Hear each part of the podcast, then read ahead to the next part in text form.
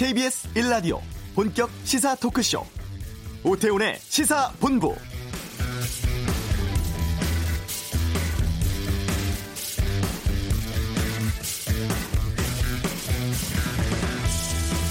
한국의 코로나19 확진자의 빠른 증가 이면에는 한국의 상대적인 개방성과 투명성이 있다. 미 시사주간지 타임이 최근의 한국 상황을 이렇게 평가를 했습니다. 오늘 추가 확진자가 334명이 나왔습니다만 우리는 지금 5만 7천 명에 대해서 코로나19 검사를 진행했죠. 어제를 기준으로 보면 우리가 4만 6천 명 검사, 일본은 1,800명에 대한 검사를 끝냈고 미국의 검사 인원수는 426명에 지나지 않습니다. 양성 반응자가 급격하게 증가해서 상당히 걱정되는 상황입니다만 이는 관리되지 않았던 환자를 빠르게 찾아가고 있다는 의미이기도 합니다. 하지만 이 사태가 장기화되고 또 일부 지역 확진자가 급증하면서 불안감 호소하는 분들이 늘고 있는데요.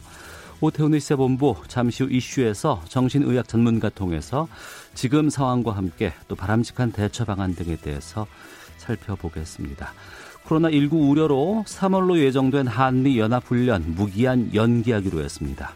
이번 주 한반도는에서 알아보겠습니다. 2부 각설하고 코로나 3법 통한 국회 상황 또 각 당의 공천에 대해서 다양한 의견 듣겠고요. 법정 구속됐던 이명박 전 대통령 엿새 만에 집행정지로 석방됐습니다. 시사법정에서 다루겠습니다. KBS 라디오 오태훈의 시사본부 지금 시작합니다. 네, 오늘까지 확진 환자 수 1,595명입니다. 확진자가 늘고 또 이 사태가 장기화되면서 불안감 호소하는 분들이 상당히 늘고 있는데요. 아, 경희대병원 정신의학과 백종우 교수 연결해서 좀 여러 가지 상황들을 좀 여쭤보도록 하겠습니다. 교수님 나와 계십니까? 네, 안녕하십니까? 예. 먼저 그 청도 대남병원 상황부터 좀 여쭤볼까 하는데요. 네. 여기가 사망 환자 비율이 상당히 좀 유독 높게 나오곤 있는데 어떻게 보고 계십니까? 해외 연구를 찾아도 정신병 등의 집단 감염 사례는 보고된 게 굉장히 적습니다. 네. 이게 응급실이나 일반 병동보다는 외부 접촉이 많지 않기 때문인데, 음. 어, 사실 국내에서도 신종플루가 있었을 때, 어, 한 개 논문이 있는데, 네. 이게 대학병원이었는데도 전파를 막기가 어렵더라. 음. 이렇게 보고됩니다. 정신병동의 특성상 안에서는 또 자유롭고, 네. 뭐 그룹 치료나 식사나 이게 서로 밀접한 접촉이 발생하기 때문에 아. 감염이 한 번 시작되면은 굉장히 전파가 높은 게 특징인 것 같습니다. 예, 특히나 이 청도 대남병원의 사망자 비율이 높은 건 어떻게 판단하세요? 아, 저희도 제일 걱정하는 부분이 저희가 확진자가 1,500명이라고 해도 이제 13분이 아, 돌아가셨고 일반적으로 전파는 높은데 사망률이 낮다고 알고 있는데 네. 여기서는 사실 100분 중에서 7분이 돌아가신 거거든요. 어. 그래서 지금 정신장애인 특히 또 만성질환을 가지고 계신 분들에게는 우려스러운 결과라고 생각하고 있습니다. 네. 이 폐쇄병동, 특히 정신병동이라는 곳이 화- 이 감염에 취약한 상황이 맞습니까? 어, 네, 마- 아- 아무래도 이제 정신병동에도 다양한 병동이 있는데 예. 뭐 급성기 병실, 뭐 응급병실, 근데 여기는 이제 만성 요양병실에 가까웠던 것 같습니다. 어. 좀 요- 의료급여 환자분들이 80%가 넘었다고 들었고 네. 가족이 없는 분들이 또 많으시고 음. 오래 입원 생활을 하면서 면역력도 저하되고 여러 가지 기저질환이 또 같이 있으셨다고 들었습니다. 그러다 보니까 이게 치사율이 높았던 게 아닌가 싶습니다. 조심스러운 질문입니다만 한번 좀 여쭤보겠습니다. 네. 이 상황이 그냥 그 폐쇄 정신병동의 특성 때문에 이런 일이 지금 발생하는 것인지 아니면 청도 대남병원의 특수성 때문인지요? 아마 어제 그 국가임상위원회에서도 발표가 있었는데 어, 저희도 그쪽을 제대로 보진 못했지만 뭐 사진을 통해서나 이렇게 봤을 때 열악한 환경이라는 얘기가 있었거든요. 네. 그래서 아무래도 만성 요양병상 중에 어, 의료급여가 많은 병동이다 보니까 음. 좀더 열악한 환경인 게 부정적인 영향이 있지 않았나. 네. 조사가 철저히 이루어져야 된다고 생각이 됩니다. 네. 그리고 이제 아무래도 뭐 치매라든가 정신질환이 있던 환자들이 많이 계시기 때문에 네. 어, 증상이 있거나 질환이 있음에도 의료진에게 전달하기 어렵다는 얘기가 있거든요. 아, 그건 이제 모든 정신과 환자분들이 그렇진 않은데 네. 이런 이제 만성 정신장애인 중에 치매나 이제 중증 조현병이 있으시면 음. 인지 기능이 저하되니까 네. 이 본인의 증상을 잘 표현을 못하기 때문에 음. 이 초기에 발, 발견이 잘 안 됩니다. 특히 이 코로나가 초반에는 일반인들도 증상을 거의 느끼지 못한다고 알려져 있는데요. 예. 어, 그러다 보니까 더 혹시 늦지 않았을까 뭐 음. 이런 걱정은 있습니다. 네. 어제 대한신경정신의학회에서 이 청도 대남병원 상황 정부에 브리핑해달라고 요청을 하기도 했었고 네. 지금 그 청도 대남병원에 입원해 있던 환자들이 다른 곳으로 이송된다는 얘기가 있던데 지금 어떤 상황이라고 합니까? 어, 정말 다행스러운 거는 저희가 그 병동 안에 있는 계신 걸 제일 걱정했거든요. 예.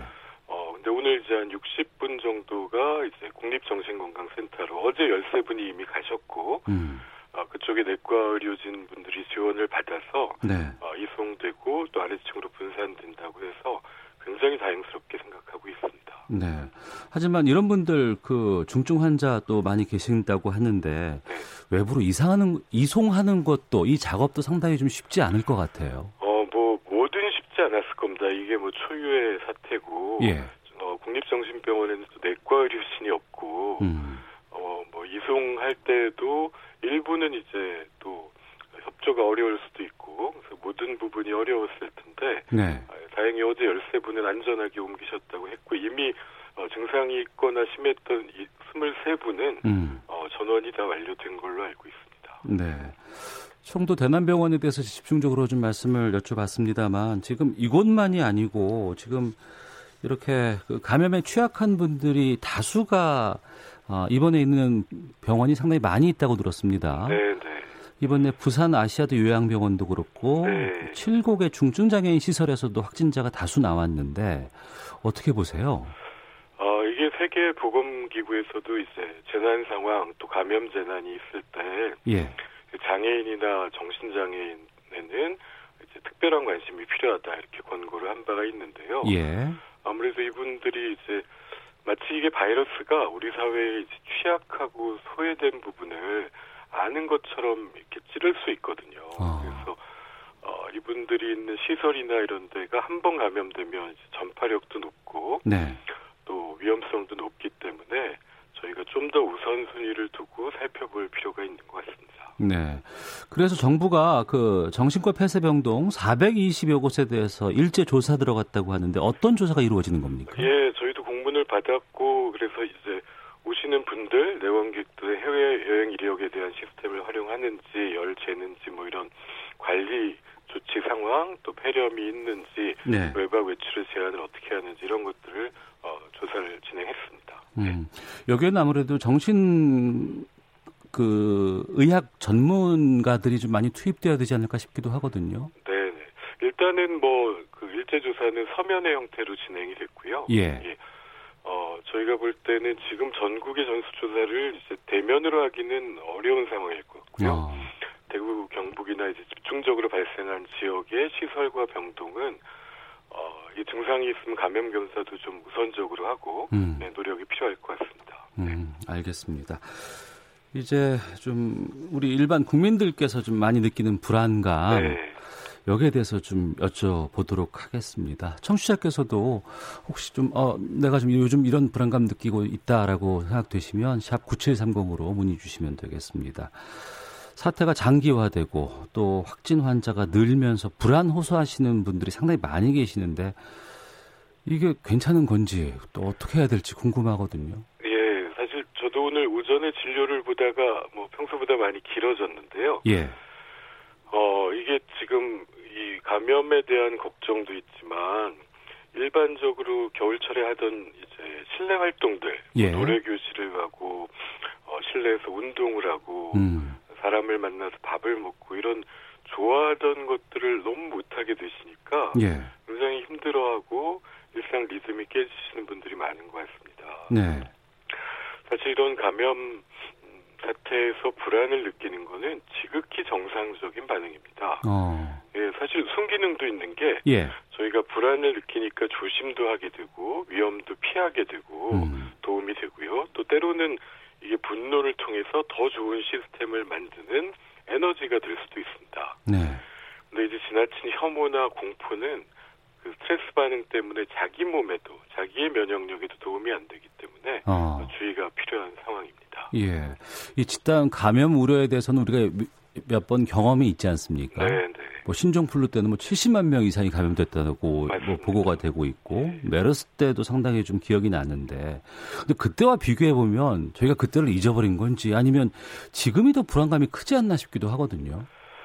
예, 상황 때 느꼈던 불안과 지금은 또 다를 텐데요. 네. 아무래도 신종플루 때는 타미플루라는 치료제가 있었고 어. 어, 현재 이제 코로나 19는 어, 백신과 치료제가 아직 없는 상황도 좀 영향이 있고 네. 메르스는 병원 감염을 중심으로 문제가 있었는데 음. 현재는 이제 지역 사회 감염이 있다 보니까 네. 네, 옆에 나- 나의 문제로 여겨질 수 있는 상황으로 생각합니다. 어. 저도 이 시사 프로그램을 진행하다 보면은 이제 여러 가지 상황들을 청취자 여러분들께 알려야 되는데 네, 주로 이제 뭐 확진 환자 수 나오면 발표해 드리고 또 또 지금 집에 있다 보면 뭐 문자로 뭐 심야에도 지금 확진 환자들 발견됐습니다. 동선이 이렇습니다라는 것들 오잖아요. 네, 네. 이런 것 때문에 좀 더 두려운 마음이 들지 않나 싶기도 하거든요. 저희 그 재난 정신 건강위원회에서 메르스 때도 그렇고 그 권고안 중에 네. 아, 특히 이런 시기에는 정확한 정보를 한정적 시간에만 보는 게 제일 좋습니다. 음. 이게 최근에는 하루 종일 뉴스만 보신다는 분들도 있거든요. 예. 그러면 되게 이제 부정적인 정보를 너무 접하게 되고 어. 또 신체 활동은 사실 야외 활동은 괜찮은데도 예. 어, 거의 안 하게 되고 음. 뭐 이러다 보면 또 불면증이 생길 수 있고 예, 예. 어, 그렇기 때문에 어, 이 시간을 잘 관리하고 어, 뉴스는 정확한 것만 시간을 정해놓고 보시는 게 도움이 됩니다. 아, 계속 좀 걱정된다고 해서 계속 뉴스만 보는 것도 안 좋겠군요. 네, 그렇습니다. 어. 또 대인 말씀하신 것처럼 대인 관계도 줄고 또 외부 활동도 좀 자제하는 상황이다 보니까 이것 때문에 더 스트레스가 좀 쌓이지 않나 싶기도 하거든요. 예, 그렇죠. 저희가 스트레스를 관리하는 제일 좋은 것들을 못 하게 되는 상황이다 보니까 예. 그래서 오히려 이럴 때 어, 특히 고립되지 말고 음. 주변에 가족이나 믿을 수 있는 사람하고는 어, 충분히 대화할 수 있는 시간을 가지고 대부분의 분들은 어, 이런 속 시원히 털어놓는 것만으로도 네. 네, 도움이 될 수 있거든요. 어. 그런 노력이 필요한 시점입니다. 예. 그러면 일상에서 느끼는 좀 불안한 마음을 좀 어떻게 다스릴 수 있을지 여러 가지 방안들을 좀 알려주셨으면 합니다. 아, 이럴 때는 이제 이 불안 자체를 정상적인 마음이니까 내가 이- 아, 어, 이- 있는 그대로 받아들일 필요도 있고요. 예. 어, 또 자기 몸도 관찰해야 됩니다. 음. 스트레스 반응이 없는지.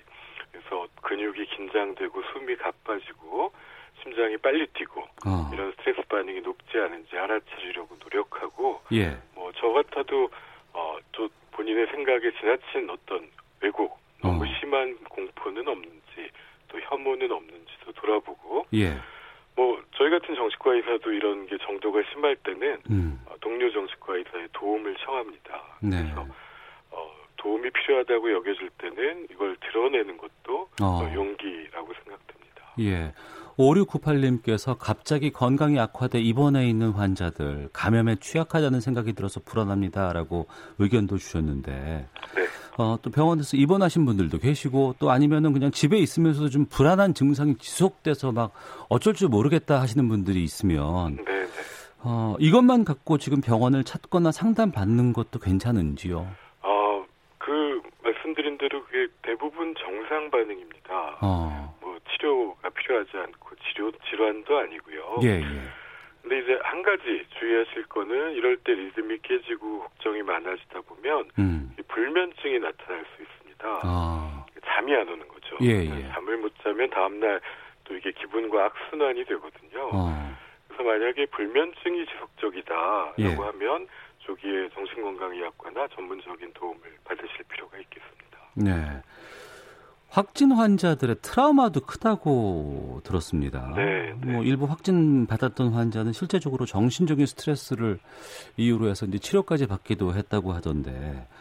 네. 게다가 이제 또 환자가 됐다고 확진이 됐다고 하면 뭐 여러 가지 주변에서의 비난도 있을 수 있고 네. 또 내가 자칫 잘못해서 내가 모르는 사람을 감염시킬 수도 있지 않았을까라는 그런 우려, 걱정도 들지 않을까 싶은데요. 어, 정확히 맞는 말씀입니다. 그런 뭐 죄책감이나 나를 싫어하지 않을까, 네. 또 내가 누구에게 피해를 주지 않을까 이런 걱정들 많이 하시고요. 음. 그래서 감염자들의 이제 트라우마가 뭐 해외에서도 굉장히 많이 보고되고 국내에서도 메르스 때 한 이 시기에 검사를 하면은 우울증 네.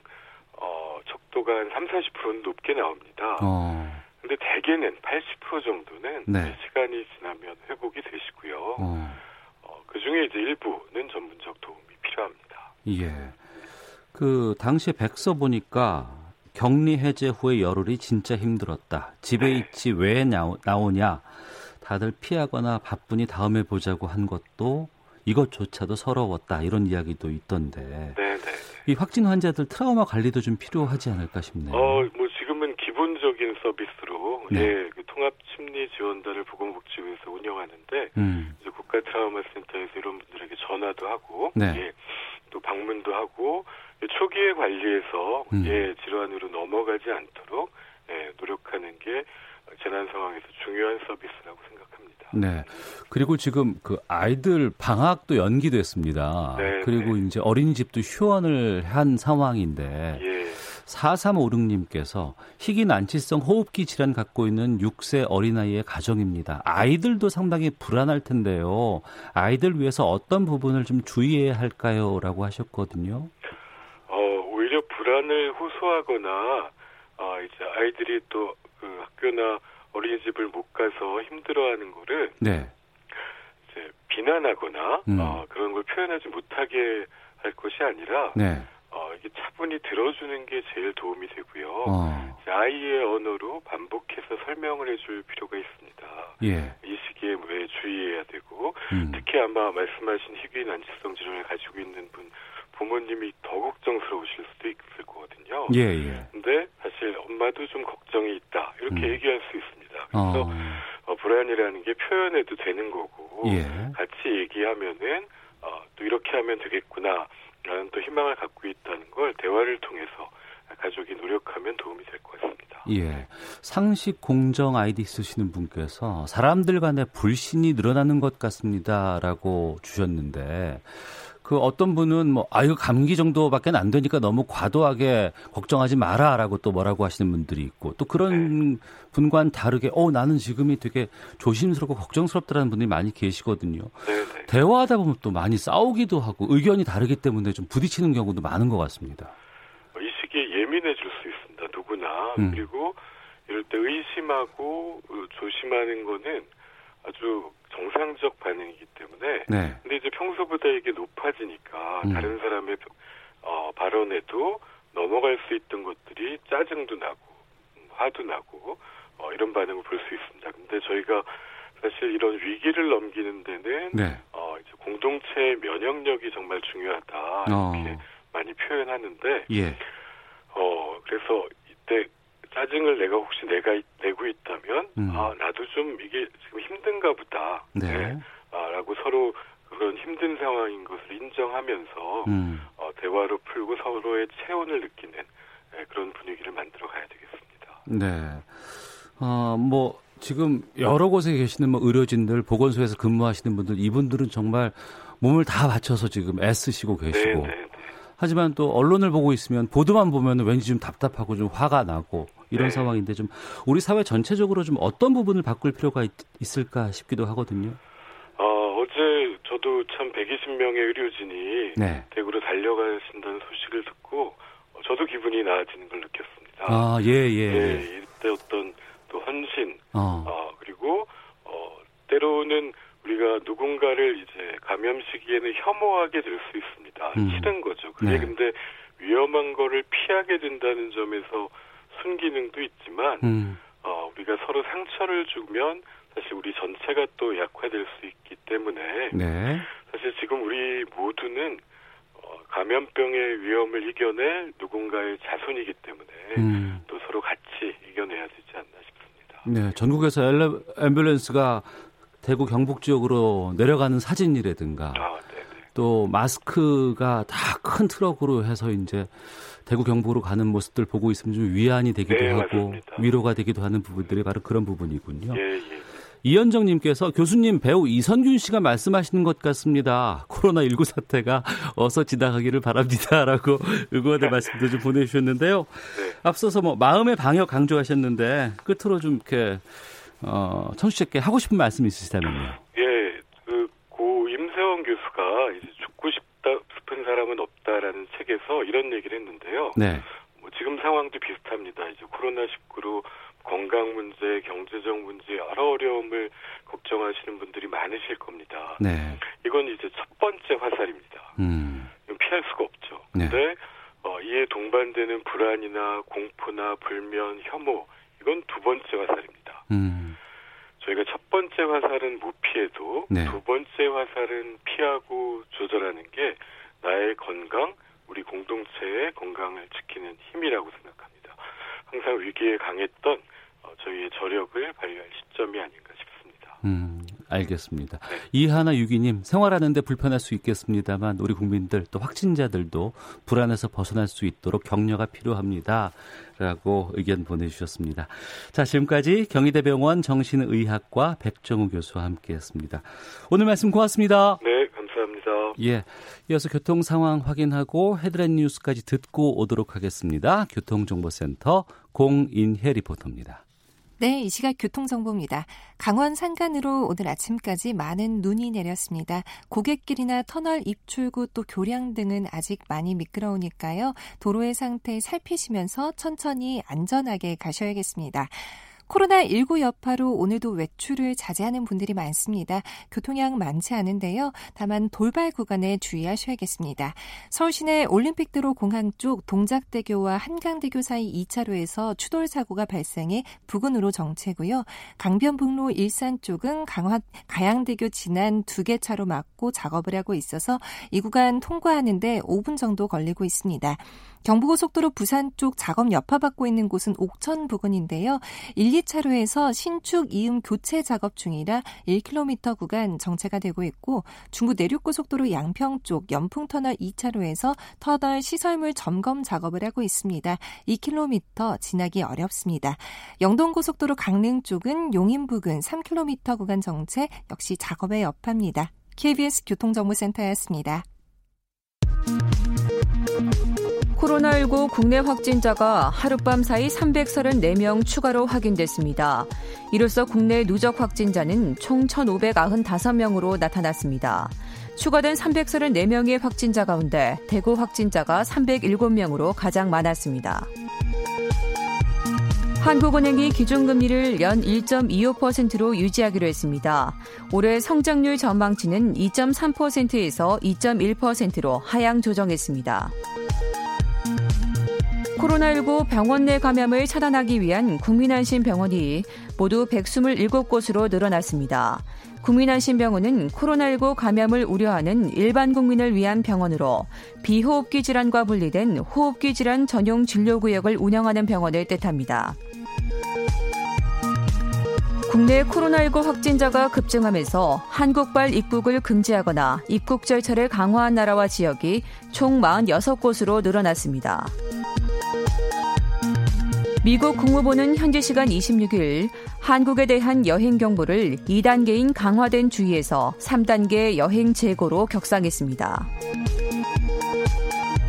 북한 당국은 코로나19 확산을 차단하기 위해 명확한 진단과 치료 방법이 개발될 때까지 국경 차단 방침을 유지하겠다고 밝혔습니다. 지금까지 헤드라인 뉴스 정원나였습니다.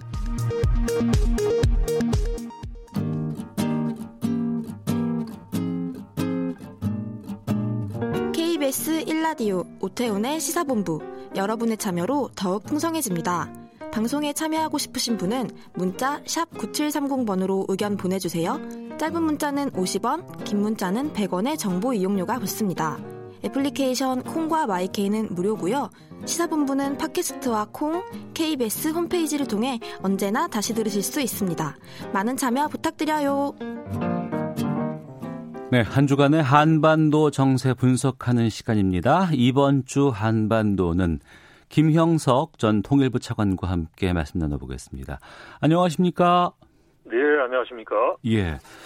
한미 연합 훈련이 3월 초에 예정돼 있었는데 오늘 오전에 네. 네. 코로나 19 우려로 무기한 연기한다는 발표가 나왔습니다. 예. 이 감염병 때문에 이 훈련 같은 게 연기된 적이 처음이라면서요? 그렇죠. 그리고 어, 오늘 이제 발표를 했습니다마는 예. 아무래도 이제 코로나 19 자체가 음. 여러 가지 심각하기 때문에 그런 부분이 우선 이제 감안된 것으로 이제 설명을 하고 있습니다. 예. 게다가 또 지금 그 주한 미군에서도 확진 환자가 좀 나왔다는 얘기도 그렇죠. 들리기도 하고요. 어. 네. 이게 취소가 된 게 아니라 무기한 연기로 발표된 거 아니겠습니까? 일단은 이제 별도 공지가 있기 전까지 연기한다고 했는데, 예. 이제 그렇게 된다면 이제 아무래도 이제 코로나 19가 어떻게 이제 진정되느냐, 음. 거기에 연동돼 있지만 지금 현재로서 보기에는 네. 좀 어렵지 않느냐라는 게 이제 전망인 것 같습니다. 그렇지만 네. 이제 군 입장에서 보면 이게 아무리 그런 이제 전염병이 돌더라도 이제 음. 군사적인 그런 이제 준비는 해야 되는 거거든요. 그러니까 예.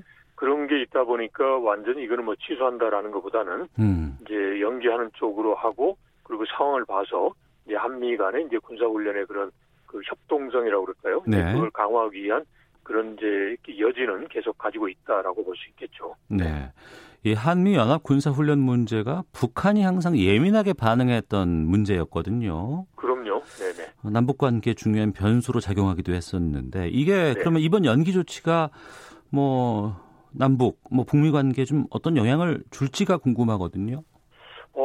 어 일단은 이제 코로나 19라는 그런 상황적 요소를 배제하고 보면 네. 이제 한미 합동 군사 훈련에 대해서 북한이 과거에 보면 계속적으로 좀 민감하게 반응했단 말이죠. 네. 아무래도 보면 우리는 이제 방어 훈련이라고 하지만 이제 음. 북한으로서는 이제 우리나 미국이 가지고 있는 그런 막강한 군사적 그런 훈련이 이제 자칫 이제 자기네들에 대한 공격으로 전환할 수도 있다. 네. 이제 상호간에 불신해서 이제 그런 가정이 생기는 거죠. 음. 그러다 보니까 아무래도 우리 쪽에서 훈련하면 북한도 상응해서 훈련을 해야 되기 때문에 네. 그거 자체가 남북 관계에 있어서 큰 장애 요소가 됐었죠. 음. 그런데 이제 그래서 이번에 이제 뭐 연기했는데 그렇게 된다 보면 그런 이제 남북 관계의 장애 요소 그리고 또 북미 관계의 장애 요소가 일단은 이제 제거됐다 그런 측면에서 이제 긍정적으로 볼 수는 있겠습니다. 그렇지만 네. 예. 이거 자체가 이제 2위에서 나온 것처럼 코로나 19 여파로 했기 때문에 그러면 이제 북한의 입장에서 보면 이게 요구하는 게 이제 이제 잠정 중단이 아니라 완전한 중단을 북한이 계속적으로 요구하는 거 있지 않습니까? 네. 이제 그러다 보니까 북한이 보기에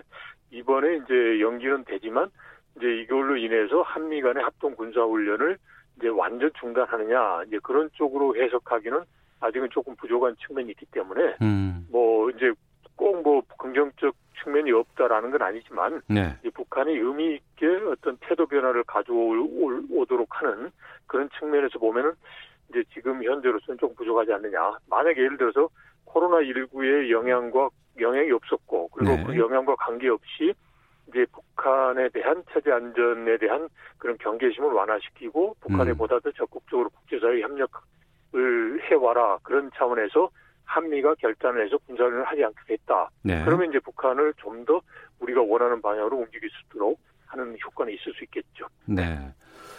오늘이 2월 27일이잖아요. 네, 예. 공교롭게도 딱 1년 전에 베트남 하노이에서 북미 정상회담이 있었네요. 그렇죠. 그렇죠. 아, 예. 벌써 1년 지났네요. 네. 근데 그 이후로 저희들은 진짜 그 장비 희망을 가지고 그때 베트남 하노이 북미 정상회담을 중계도 했었는데 네. 1년 동안 이제 북미 간의 관계는 상당히 좀 멈춰 있습니다. 네, 네. 언제쯤 이게 좀 다시 대화가 시작될 수 있을 것으로 보세요? 어, 일단 물리적으로는 어, 지금 미국의 대선이 11월이 있지 않습니까? 예, 그러니까 그렇습니다. 미국의 이제 트럼프 정부, 2기 정부가 이제 트럼프 어, 재선을 하든지 또는 이제 새로운 정부가 이제 들어서면 그때 이제 본격적인 협상을 하지 않을까 싶습니다. 왜냐하면 네. 북한의 입장에서 보면 2000년의 트라우마라든지 여러 개 있어서 이제 임기가 이제 종료되는 정부하고 합의를 했을 경우에는 이행하기 어렵다라는 걸 이제 북한은 알고 있거든요. 네. 그렇다면 예. 김정은 위원장 입장에서 보면 트럼프 대통령이 재선이 될지 안 될지 모르는 상황에서 음. 금년도에 미국과의 협상을 위해서 자신들의 카드를 이제 내놓기는 어려운 상황이죠. 그러다 네. 보니까 이제 올해 스스로가 이제 미국의 그 제재에 이제 자력갱생으로 정면 돌파하자라는 일종의 버티기 전략으로 가는 거 아니겠습니까? 네. 그래서 이걸 놓고 보면 미국의 대선의 결과가 끝나고 난 다음에 이제 북미 간에 그런 이제 대화를 할 가능성이 가장 높다는 거고요. 음. 이제 그렇지만 이제 여기에서 예를 들어서 이제 트럼프 대통령이 이제 본인의 그런 재선 가능성이 높다 그러면 보다 더 본격적으로 어, 협상 카드를 제시할 수도 있거든요. 예. 최근에 보면 이제 그 윙이라고 하는 대북 특별 부대표가 하는 이야기가 여전히 이제 북미 간의 협상이 재개되기를 바란다 이런 입장이니까 네. 그런 차원에서 이제 북한이 지금 이제 코로나 19라든지 여러 가지 어려운 상황이니까 조금의 더 인센티브를 주면서 비핵화 쪽으로 끌어들이면 이제 가능할 수도 있겠죠. 그렇지만 여하튼 지금 현재로서 보면 북한은 미국이 대선이 아직 그, 그 확정되지 않은 상황에서 섣불리 협상 카드를 쓰기 어렵다. 그래서 버티기 해보자라는 상황이고 미국은 또 지금 대선에서 이제 그 카드를 쓰기가 좀 어렵다. 그러면 아무래도 이제 대선 이후로 어 가야 될 수밖에 없는 그런 안타까운 상황으로 가는 거죠. 네. 자, 김형석 전 통일부 차관과 함께 말씀 나누고 있는데요. 북한은 공식 발표로는 아직도 코로나19 확진자 한 명도 나오지 않았습니다. 네, 네. 하지만 뭐 중남미에서도 지금 확진자가 나오고 있는 상황에서 뭐 거리상으로 보거나 교류상으로 봤을 때 북한의 지금 이 코로나 19 상황이 어떤가 상당히 좀 궁금하거든요. 네, 네. 그러니까 BBC가 이렇게 보도를 했어요. 실제로 확진자가 발생을 해도 검진조차 못하는 상황일 수도 있다. 네. 근데 북한에 이런 진단 키트 같은 것들이 있을까 궁금하기도 하고요. 뭐 있기는 있겠습니다만은 이제 수량이 그렇게 충족하지 않고 그리고 예. 또 우리가 쓰는 정도의 그런 이제 아주 수준이 높은 그런 거는 아닐 수 있겠죠. 그러다 음. 보니까 이제 뭐 민간 단체라든지 또는 이제 국제 적십자사 그다음에 뭐 국경 없는 의사회 이런 그 단체를 통해서 그런 그 진단 약품이라든지 장비에 그런 요청이 있는 걸로 지금 나오거든요. 그래서 네. 일단은 이제 북한으로서는 그 부족하지만 이제 그런 코로나19의 그런 폐해 심각성 그리고 북한의 취약한 보고 의료 상황을 감안해서 음. 총력적으로 지금 이제 대응하고 있는 것으로 보입니다. 네. 하지만 확진자가 없다 그러면은 그 뭐 해외에서라든가 아니면 세계 네. 보건기구라든가 이런 곳에서의 의료물품 지원 같은 것들은 이루어질 수 없는 거 아니겠어요? 어 그렇지는 않죠. 그러니까 이제 바로 인접해 있기 때문에 어. 가능성은 있지 않습니까? 예, 그러니까 그런 이제 장비 기본적으로 이제 진단하는 장비 그 다음에 나중에 치료 장비나 약품 이런 수요는 북한 내부도 있는 거죠. 예. 어.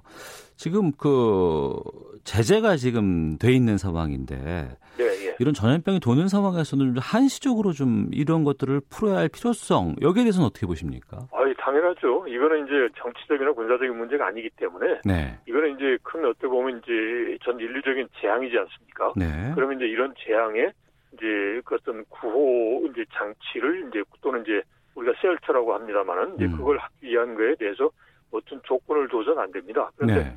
지금 최근에 보면 유엔 그 제재위원회에서 이거 관련해서 코로나 관련해서 이런 그 북한에 대한 반출 이걸 승인을 하루 또는 이틀 만에 해줬다고 그래요. 그러니까 어. 이제 다른 다른 경우에는 뭐 치- 아주 빨라도 5일이나 또는 이제 최장 30일까지 소요가 됐었는데 네. 이번의 경우는 뭐 하루 이틀 만에 나왔다고 하는 거니까 음. 이제 그러한 이제 상황적인 필요성 이런 부분에 대해서도 유엔 안보리 제재위원회에서도 충분히 인식하고 이제 있는 게 아닌가 싶기도 합니다. 네.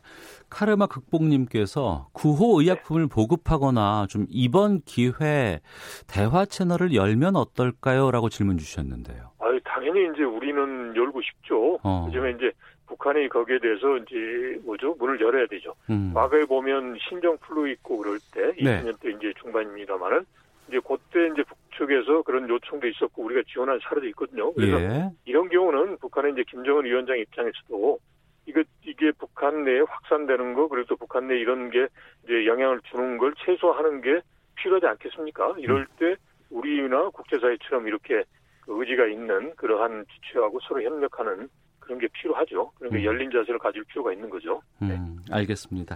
자, 여기까지 말씀 듣도록 하겠습니다. 고맙습니다. 네, 고맙습니다. 예. 이번 주 한반도는 김형석 전 통일부 차관과 함께 했습니다. 자, 1부는 여기서 마치겠고요. 잠시 후 2부 각설하고 준비되어 있습니다. 어제 코로나 3법 국회에서 통과가 됐습니다. 국회 상황 어떤지 좀 짚어보겠고요. 시사법정 이명박 전 대통령 재수감 6일 만에 다시 적방됐습니다. 이유 듣겠습니다. 2부에서 뵙겠습니다.